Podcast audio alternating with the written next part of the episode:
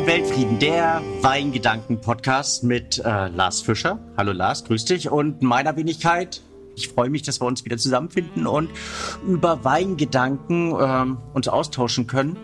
Wie wir schon erwähnt haben, begleiten, unterstützt von Gerolsteiner. Und das sagen wir hier ebenso offen wie auch gerne, denn ähm, ja, also wir wollen jetzt ja auch, wir wollen ja hier nichts reinmogeln. So wie das übrigens jetzt mal beim Sport in der ARD äh, äh, mal wieder, das ist ja eine schöne Tradition, möchte man ja beinahe sagen, mal wieder so war wo ähm, da so ein Sportexperte äh, eine, eine, irgendwie eine Uhr die ganze Zeit in die Kamera gehalten hat und dann in der Halbzeitpause, also ein Fußballexperte, dann auch noch drüber getwittert hat. Also Namen möchte ich jetzt nicht nennen, aber uns, Gott sei Dank, kann das nicht passieren, denn ähm, wir beide haben weder einen Twitter-Account, also ich zumindest nicht. Und, ich pflege beiden nicht. Äh, ach so. Ja, und wir haben auch keine Kamera, denn wir sitzen vor einem Mikrofon, du in Dresden und ich in Hamburg. Und da kann man mal sehen, dass das Internet eben auch Ost und West verbindet. Ja, es schimpfen immer alle über das Internet, aber das ist doch eine tolle Sache, dass, dass Ost und West hier zusammenrücken. Wobei ich trotzdem so ein bisschen Fan des, des äh, wie sagt man, des, des Anfassens und des Zusammenseins bin. Klar, es ist cool, heutzutage Podcast wird, wird so produziert. Ne? Also ist nicht mehr so wie Radio früher, so mit Studio und so. Nee, äh, man sitzt irgendwie, irgendwer sitzt irgendwo und dann schaltet man sich zusammen. Aber ich bin schon jemand, der ich, also ich drücke auch gern und fasse ja auch gern an. Total. Also mir, mir fehlt das. Also das, Greif, das Greifbare ist wirklich eine, ähm, glaube ich, eine ganz, ähm, ganz, ganz wichtige Sache. Und gerade die letzten zwei Jahre haben uns ja gezeigt, wie, wie unglaublich wichtig das ist und wie, ähm, wie, wie sehr wir das auch brauchen. Also dass jede Art von Zoom-Meeting oder ähm, keine Ahnung Team-Call bei weitem nicht diese Endergebnisse dann irgendwo erzielen, als wenn man etwas greifen kann. Und dann ähm, finde ich oder das geht mir eben ganz, ganz oft so, dass wenn ich irgendwo in einem Land bin, irgendwo zugegen bin, die, und unser Thema ist ja oftmals Wein, ähm, die Weine ganz anders verstehe. Also wenn, wenn, wenn ich in einem Weingarten bin und die Einzigartigkeit dieses Weingartens ähm, richtig erleben kann und den Wein danach trinke, dann verstehe ich den Wein auf einer ganz anderen Ebene und in einer ganz anderen Form. Geht dir das auch so? Ich meine, du fährst viel umher, das haben wir jetzt schon oft zitiert. Aber jedes Mal finde ich, wenn du wiederkommst, dann bist du von den gerade erlebten Weinen doch mal ganz anders äh, begeistert und weißt immer Geschichten darüber zu erzählen. Ja, du ist Geschichten erzählen natürlich auch mein, äh, mein, sag mal mein Kerngeschäft, aber ja, dieses Haptische ist so eine Sache. Ich beobachte das ja äh, auch bei dir mit, mit viel äh, Interesse, diese Online-Degustationen, Verkostungsgeschichten. Also, wie, wie, funktioniert, oder wie ist denn das? Ich meine, klar, alle haben dann eben eine Kiste zu Hause und man kann dann eben über Zoom oder sonst was darüber miteinander reden, aber ist es nicht was völlig anderes, wenn die Menschen, ich sag mal, bei dir im Laden sind oder irgendwie neben dir und du dann wirklich viel stärker beobachten kannst und viel genauer, wie die wirklich auf die Weine reagieren?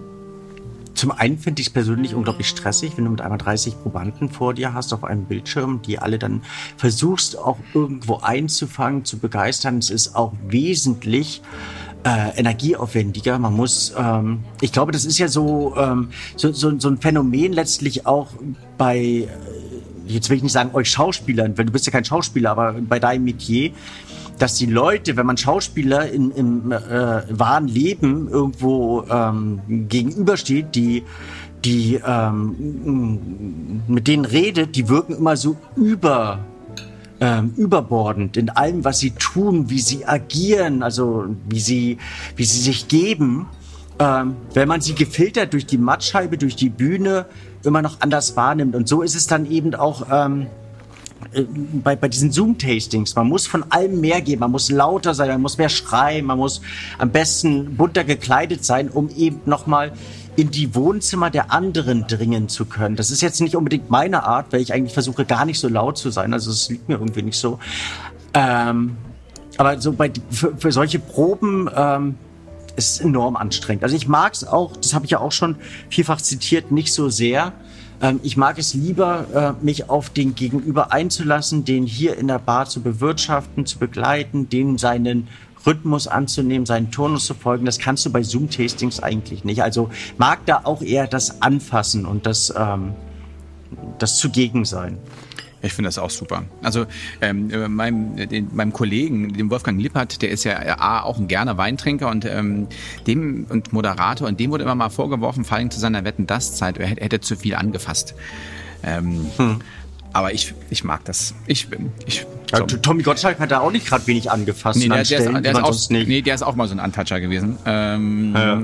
Aber ist er, also sind sich da ja heute alle treu. So, jetzt, bevor sich unser, ähm, äh, unser Beschwerdedepartement irgendwie ähm, noch gestresst fühlt, weil zu viele Zuschriften kommen. Hm, was wollen wir heute eigentlich erzählen? Wir wollen uns. Ein Thema, was mich tagtäglich begleitet, ähm, wo ich versuche natürlich auch so nicht zu missionieren, sondern ähm, zu überzeugen, ist Weinlernen. Weil wir in unserer Weinbar, und das finde ich so unglaublich faszinierend, haben sowohl die Weinnovizen, also die das erste Mal wahrscheinlich Kontakt überhaupt mit Wein haben, und ihre normale Trinkerkarriere eigentlich erst beginnen, bis zu den totalen Freaks, die, glaube ich, schon alle Chateaus rauf und runter und schräg mal quer probiert haben und den einen zum anderen zu führen, alle miteinander zu verbinden, sich selber auf die einzelne mal einzustimmen, ist für mich eigentlich das, was meinen Beruf so spannend macht. Aber viele, die sich am Anfang befinden des Weinlernens, fragen sich, wann weiß ich eigentlich ähm, viel über Wein? Wann bin ich Weinkenner? Wann bin ich Weinwisser? Hältst du dich selber für Weinwisser? Um Gottes Willen. Also ich würde jetzt dieses ewig bemühte, ich weiß, dass ich nichts weiß, ähm, also ich weiß genug über Wein, um tatsächlich zu wissen, dass es noch so unendlich viel mehr ähm, zu wissen gibt, was mich halt auch, ja, also selber wahnsinnig reizt und interessiert und ähm, ich in meiner Reisen auch wirklich immer versuche, in irgendeiner Art und Weise so ein Weingut damit reinzubasteln, dass ich dann berufsbedingt besuchen muss ähm, und das dann immer ganz toll ist und ähm, dieses, wenn man eben dann doch so wenigstens ein bisschen was weiß, ähm, das mit den Winzern immer ganz toll ist, weil die immer auch dann irgendwie so ein bisschen dankbar sind, dass sich jemand ernsthaft für irgendwas interessiert und nicht nur irgendwie hm. so blablablub und dann geht dann bei denen das Herz auf und dann geht auch der Weinkeller auf, dann gehen auch die Türen auf, die sonst meistens zubleiben und so. Das ist immer eine ganz tolle ähm, Angelegenheit. Und das Schöne dabei ist aber, dass du nicht verbissen bist, dass du eben kein, kein besser Wisser, kein besser Schisser bist, zumindest äh, beim Wein.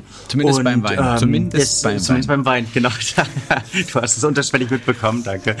Ähm, und das ist, glaube ich, das, das, was man sich eigentlich immer ähm, bewahren sollte, die Freude daran. Und ich finde, es gibt auch eine, ähm, wie, wie kann man das bezeichnen? Hilf mir mal, du bist doch ähm, wortmäßig ganz gut aufgestellt. Ähm, eine, eine, ein, ein Lebensweg, ein Weinweg, ein ähm, Entwicklungsweg, von wo man anfängt bis wohin man dann irgendwann so kommen sollte. Also eine die persönliche Weingenese. Also Sozusagen, genau. Also wenn ich etwas empfehle, oft kommen ja Leute zu mir und sagen, ich möchte mich mit Wein beschäftigen, wie fange ich am besten an? Wäre für mich der absolute Einstieg, sich über die Rebsorten zu definieren.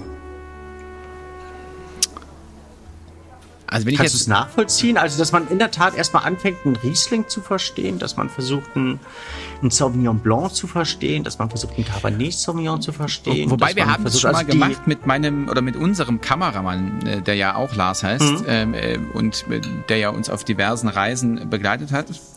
Und da war das ja auch so, dass er sagte, Mensch, ich habe Bock davon mehr zu verstehen. Und dann haben wir, ähm, lustigerweise haben wir tatsächlich auch mit Riesling angefangen und dann ähm, haben wir auch immer wieder, und der ist inzwischen da echt gut, ja, ähm, versucht, kannst du bei dem und dem Wein, was schätzt du, welche, welche Rebsorte das ist?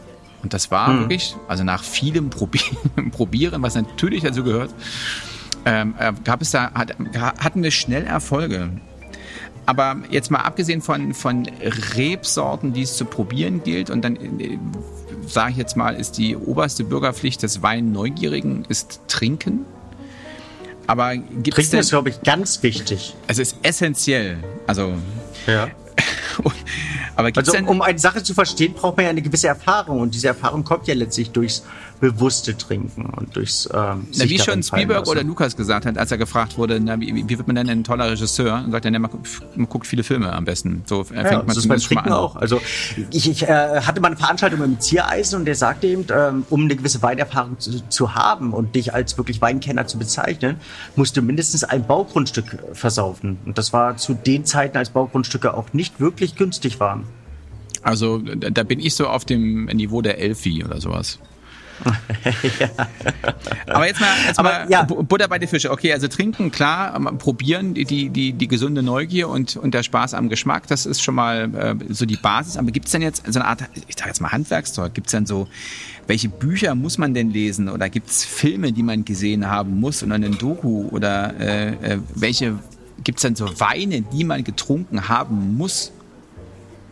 Alles und durchaus. Man sollte sich aber vielleicht am Anfang, wenn man anfängt, sich ähm, ernsthaft mit dem Thema Wein zu beschäftigen, dann sollte man zwei Dinge nicht vergessen. Man sollte sich die stetige Faszination erhalten und man sollte sich darüber im Klaren werden, wenn ich das gezielt machen möchte, was möchte ich erreichen? Möchte ich wirklich Weinwisser werden oder möchte ich einfach nur das, was ich trinke, anders verstehen. Und wenn ich Weinwisser werden möchte, dann würde ich mir in der Tat, um mich nicht zu verzetteln und auch nicht zu viel Geld aus, auszugeben, ähm, einen, Entwicklungsweg ähm, hinlegen und den abarbeiten auch tonusmäßig abarbeiten, auch einfach sagen, pro Monat trinke ich so und so vier Flaschen. Ähm, das kann auch gerne im vierstelligen Bereich sein, um ähm, dann Aber, irgendwann ähm, da auch ähm, hinzukommen, wo ich hinkommen möchte. Ähm, wenn ich einfach nur Wein verstehen möchte, dann kann ich mir gewisse Benchmark-Ebenen suchen. Also, dass ich zum Beispiel ähm, Chianti kennenlernen möchte und kaufe mir drei Chianti, versuche das, kaufe mir vielleicht noch eine Konterflasche von einem anderen Sangiovese oder von einem anderen Wein aus der Toskana oder aus dem Piemont und lese dazu und euphorisiere mich und begeistere mich oder schaue verschiedene YouTube-Videos. Also es gibt ja heutzutage so viele Möglichkeiten. Wenn ich Wein wissen möchte, ähm, gibt es verschiedene Bücher. Das ist eins der, der größten ähm, der, äh, äh, der Weinwelt ist der Oxford Company of, ähm, of Wine von Janice Robinson. Das ist so das Weinlexikon schlechthin. Eins der einfachsten und hilfreichsten ist die kleine Weinschule von Jens Prive, einen der Klassiker schlechthin. Dazwischen gibt es eine riesen Buchlandschaft, Total. die man aufschlagen also, man, kann, die einen total auch begeistern können. Aber das sind für mich so das eine für totale Freaks und das andere eben für komplette Anfänger, um sich zu begeistern. Aber für einen selber ist das Wichtigste, erstmal diesen Weg zu gehen, erstmal die verschiedenen Rebsorten zu kennen und dann zu verstehen, warum die eine Rebsorte jetzt, äh, nehmen wir Riesling ruhig, warum die an Mosel anders schmeckt als im österreichischen Kammtal. Und wenn man das irgendwo herleiten kann, wenn man das irgendwo verstehen kann, wenn man das irgendwo fundieren kann, dann lernt man auch Wein verstehen. Und dann ähm, dann macht Wein nochmal anders Spaß, wenn man so in die Tiefe schaut. Aber ähm, jetzt mal zu dem, zu dem, zu dem äh, nützlichen Wissen. Ähm, äh, da könnten wir doch jetzt mit unserer Rubrik Thekenwissen um die Ecke biegen und sagen, äh, es gibt ein paar Dinge, mit denen kann man auch auftrumpfen. Silvio, hast du einen, los komm, ähm, du bist doch der Oberauskenner. Was hast du, äh, was, was kann man über, über Wein vorsichtig und unerwartet im abendlichen Gespräch einflechten und ist damit der totale Auskenner. Wenn man zum Beispiel sich Ziele setzt im Leben und zumindest sagt, ich möchte in den nächsten zehn Jahren zumindest ähm, ein Zehntel der deutschen Weinbaubetriebe probiert haben. Was schätzt du, wie viele Weinbaubetriebe gibt es in, in Deutschland? 1500. In der Welt gibt es 1,5 Millionen. In, der, ja. in der, gesamten Welt gibt es 1,5 Millionen. Also Deutschland macht einen Großteil der Weinweltproduktion aus. Nicht so gravierend wie eben die, die Riesenländer wie Italien, Frankreich, Spanien, Argentinien. Aber es gibt einige. Also 1500 ist ein bisschen jämmerlich. Ist jämmerlich 15.000. 11.500 Betriebe gibt es in Deutschland. Also deine 1.500, damit hättest du 10 Prozent. Du hast Ziele. Ran. Okay, da habe ich ja wirklich was vor. Ähm, aber sind denn alle davon, also sag ich mal, ordentlich organisiert zum VDP oder ist das, ähm, zählt das jetzt alle?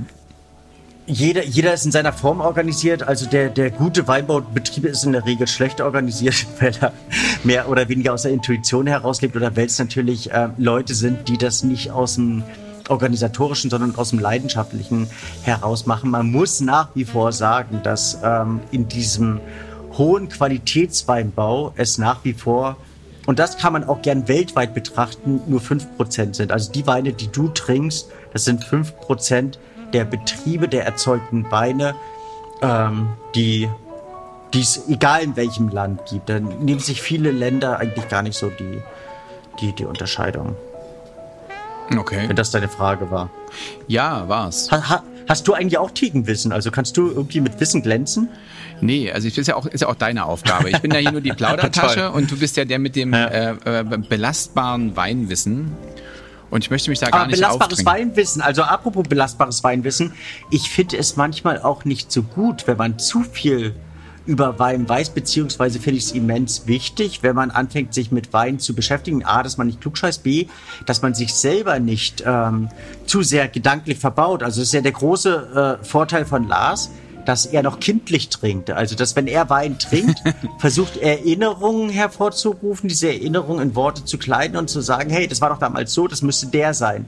Und das verlernt man. Also es ist so, wenn man in die Oper geht, man weiß über Dirigenten, man weiß über über äh, Komponisten, man weiß über Opernhäuser, dann verkopft man und dann fängt man an, irgendwann nicht mehr die Musik zu hören, sondern die Fehler zu hören. Wobei und ich auf der anderen Seite finde ich Oper tatsächlich ein gutes Beispiel, aber dafür, dass du gehst in den Don Giovanni oder weiß der Kuckuck was, ja, also du trinkst einen Riesling. Aber das ist so derart vom Macher abhängig. Also du kannst da oder nimm Rheingold. Ja, Rheingold ist, keine Ahnung, ist, wenn es am Stück gespielt wird, zwei Stunden 20 lang oder so. Und wenn du halt einen Dirigenten hast, der voller Energie ist oder, keine Ahnung, der schnell nach Hause will, der ist eben in zwei Stunden zehn fertig, ja. Und der rammelt dann da irgendwie durch die Oper und durch den Kollegen Wagner. Also ich finde, das ist so, du hast die Rebsorte und dann, aber es, da spielen so viele Faktoren rein, dass ähm, das ist überhaupt nicht, also das ist nicht, also Rheingold, Don Giovanni, weiß der Kuckuck was. Ähm, es ist nicht immer das, wonach es aussieht, sondern es hängt wahnsinnig viel eben vom Winzer oder von allen anderen, Umge äh, an, anderen Dingen ab. Also ich, deshalb finde ich es manchmal ein bisschen schwierig, wenn du im Restaurant bist, sagst, ich hätte gern Riesling. Das ist, hm. Um bei der, deiner Oper zu bleiben, das, was ich damit sagen möchte, ist, dass du es aber total ähm, verlernst und nicht mehr kannst, dich einfach rein aus deinem eigenen Gefühl, deinen eigenen Emotionen, vielleicht auch deinen eigenen Erinnerungen in der Musik fallen zu lassen. Wenn du dich darüber ärgerst, dass der jetzt so in diesem Schweinsgalopp durch die Oper rammelt. Vielleicht auch, wenn du es im Vorfeld weißt, sondern, also es ist, ähm, du, wenn du zu sehr mit Wissen arbeitest, dann versuchst du auch deine Raster abzuarbeiten. Ist der so? Ist das richtig? Wenn jetzt irgendeiner Musiker, der, der, der, der Sänger ähm, einen Fehler macht, dann störst du dich dermaßen daran. Also sprich, wenn der der Riesling eben nicht klar, sondern mit Böxer produziert wurde, dann stört dich das dermaßen, anstatt das als Spielart der Natur zu nehmen und dich darin fallen zu lassen. Also man sollte immer so seine eigene Natürlichkeit erhalten und einfach auch differenzieren können zwischen jetzt bewerte ich, jetzt sehe ich das kritisch oder jetzt äh, genieße ich, jetzt lasse ich mal mich darin fallen. Und das können manche auch im hochprofessionellen Trinkalter nicht, dass sie einfach sagen, ich kann mich in der Situation fallen lassen, sondern dann fangen sie an, mit dem Wissen, was sie haben, mit der Erfahrung, die sie haben, einfach nur Raste abzuarbeiten und sind so richtig verbohrt. Das heißt, es sind diese verkniesterten Weintrinker, die dann irgendwann ähm, sich hinstellen und sagen, ja, bringt er das wirklich, ist er das wirklich? Und die ganze Flasche durch. Eigentlich nur den Wein bewerten und nicht den Wein genießen. Vielleicht ist das aber auch eine sehr deutsche Eigenschaft, ne, das immer irgendwie. Also wenn ich jetzt äh, so in der Weltgeschichte rumreise, da ist, ähm, ist der Deutsche schon irgendwie, ja, neigt dann zum sehr Kriegsgnaddeligen. Naja, das hat er früher auch besser gemacht. Ja, also da habe ich das Gefühl, dass, dass so ein Grieche ist da, ist da froh, dass das Glas voll ist und dann äh, äh, war es das schon. Oder täusche ich mich da? Ist das so? Weiß ich nicht. Das habe ich in Amerika auch nicht anders. Ähm, also dieses Bewerten auch nicht anders kennengelernt. Das kenne ich von den Briten auch nicht anders, von den Schweizern, von Österreichern, von. Also es sind vielleicht so die, die, ähm, die sorglosen Völker, die Aber, aber da, da sind es dann eben auch die Einfachweintrinker, die irgendwo im Marktplatz mit Ich ihrem Becher sitzen von und dem den Wein trinken und Sommelier, sich da von dem, äh, von dem, ich sag mal, ähm, ambitionierten Gerne-Trinker. Also der, der gerne Wein trinkt, der, ähm, der, der jetzt aber auch nicht doof sterben will, sondern schon auch nachfragt, was ist das, warum, was ist da der Unterschied, aber jetzt sich auch nicht zu viele Gedanken machen muss. Ich finde, das ist Oder findest du die Weintrinker in Deutschland doof?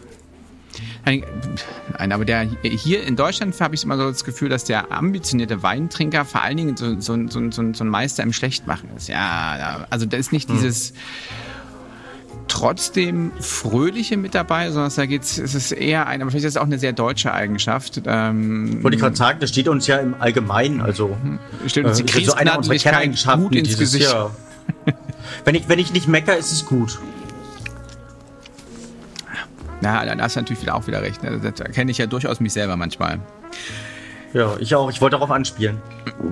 Mm, Aber immer dieser, also dieses sub, diese subtile Kritik, ja, die ist es.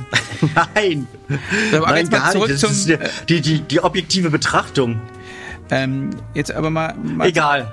zurück, Zurück zum. zu, zurück zum, zum Weinlernen. Also ich finde aber trotzdem, dass es so mit, also auch gerade wenn man mal ähm, auf die Medienlandschaft guckt, ähm, ohne jetzt unseren Podcast da irgendwie über Gebühr loben zu wollen, aber so richtig viel Profundes, Unterhaltsames und dieser mit dem Mix auch wirklich was zu lang gibt's nicht so recht, habe ich das Gefühl. Bedauerlicherweise nicht. Also es gibt ja so gerade im Sozialmedienbereich eigentlich auch relativ wenig Ebenen, wo man sagt, man kann sich wirklich weiterbilden. Es gibt im, ähm, im, im Fernsehen, dein, dein Metier, Fernsehen, es gibt keine oder kaum Nein, es ist ganz, ganz furchtbar. Weinfilme, Es- kaum Nein, es ist irgendwie furchtbar. Weindokus. Das ist eine, eine, eine solche Ebene, die man so emotional bespielen kann, aber man kann es, also, Also es was schafft es im keiner, Fernsehen immer mal wieder gibt, transportieren.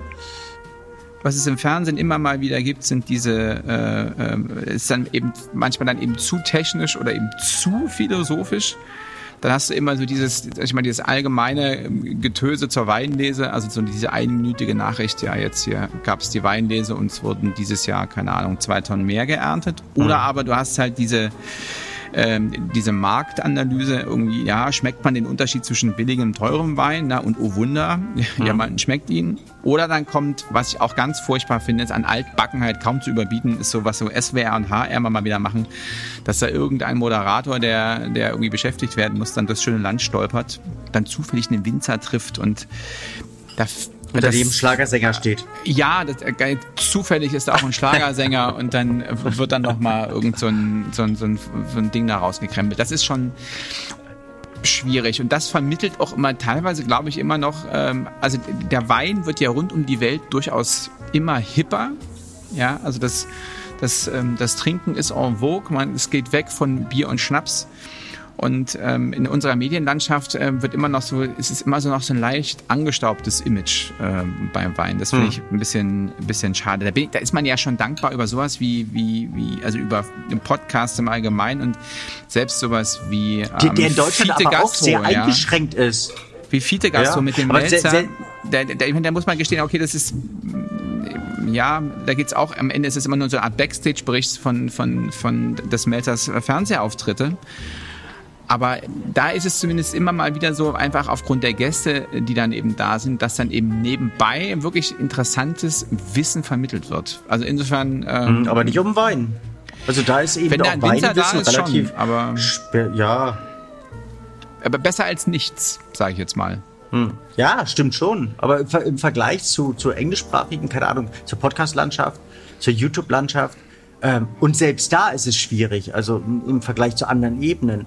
Ähm, was braucht man, um, um den Wein und teilweise eben um großen Wein zu finden? Aber es hilft, und da sagst du ja immer so schön, es hilft Wir- Wirtschaften, ähm, sich einfach äh, über die verschiedenen YouTube-Kanäle zu informieren und man kriegt, also ich denke an Aber, meine aber was sind denn Zeit. die verschiedenen? Ich also habe habe ja vorhin schon mal gefragt, ähm, ähm, da hast du auch nur so gesagt, so ja, auf YouTube können, also welche muss man denn da gesehen haben? Oder wer sind denn die, die, die, die ähm, YouTuber ähm, der Weinwelt? ich, ich finde, es gibt nicht den YouTuber der Weinwelt.